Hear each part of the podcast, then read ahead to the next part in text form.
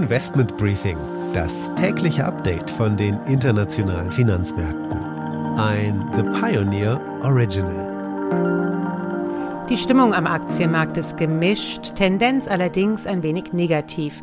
Während die Fed und die Bank of England ihre Zinsen diese Woche erhöht haben, sagt EZB-Präsidentin Lagarde, dass man keine Eile habe, die Zinsen zu erhöhen. Russland hat nach eigenem Bekunden die Anleihen bedient in US-Dollar und damit einen Default, also einen Zahlungsausfall, abgewendet. Der Ölpreis indes steigt um bis zu 6 Prozent aufgrund von Sorgen, dass das Angebot verknappt werden könnte. US-Präsident Joe Biden und der chinesische Staatschef Xi sprechen heute miteinander. Russland sagt allerdings, es sei nicht wahr, dass es Fortschritte bei den Friedensverhandlungen gebe. Und das Institut für Weltwirtschaft hat seine Wachstumsprognose für Deutschland wegen des russischen Krieges gegen die Ukraine nahezu halbiert. Damit einen schönen guten Morgen aus Frankfurt. Schön, dass Sie wieder mit dabei sind bei der heutigen Ausgabe des Investment Briefings. Mein Name ist Annette Weißbach und wir wollen heute auf ein paar unterschiedliche Themen schauen.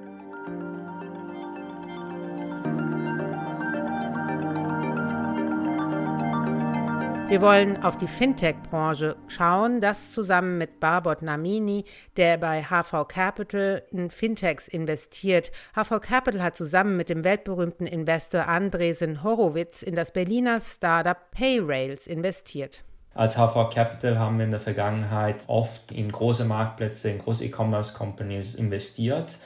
Und wenn man die sich angeschaut hat, da gab es immer im Payment-Bereich, also im Zahlungsbereich, riesen technische Probleme, weil solange man lokal ist und klein, dann ist es einfach mit einer Kreditkarte zu zahlen.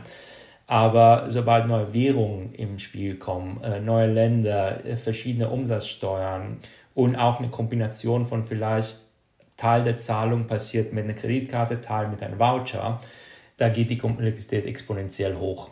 Payrails versucht genau diese Thematiken zu lösen. Die Bank of England hat die Zinsen erhöht und auch eine höhere Inflationsprognose veröffentlicht. Here's the move from the Bank of England 75 basis points up from 50 and the inflation outlook around 8% in the second quarter and it may climb higher later. Danach schauen wir, wie es nach der ersten Zinserhöhung an der Wall Street in den letzten Handelstag der Woche geht. Hier überwiegt weiterhin die gute Laune. Die Anleger freuen sich über Sicherheit, jetzt wo die Fed erstmal alle Karten auf den Tisch gelegt hat. Die Aktie des Tages ist ThyssenKrupp. Der Ukraine-Krieg belastet das Unternehmen sehr stark. Das sind die Themen heute. Die komplette Ausgabe hören Sie als Teil unserer Pionierfamilie.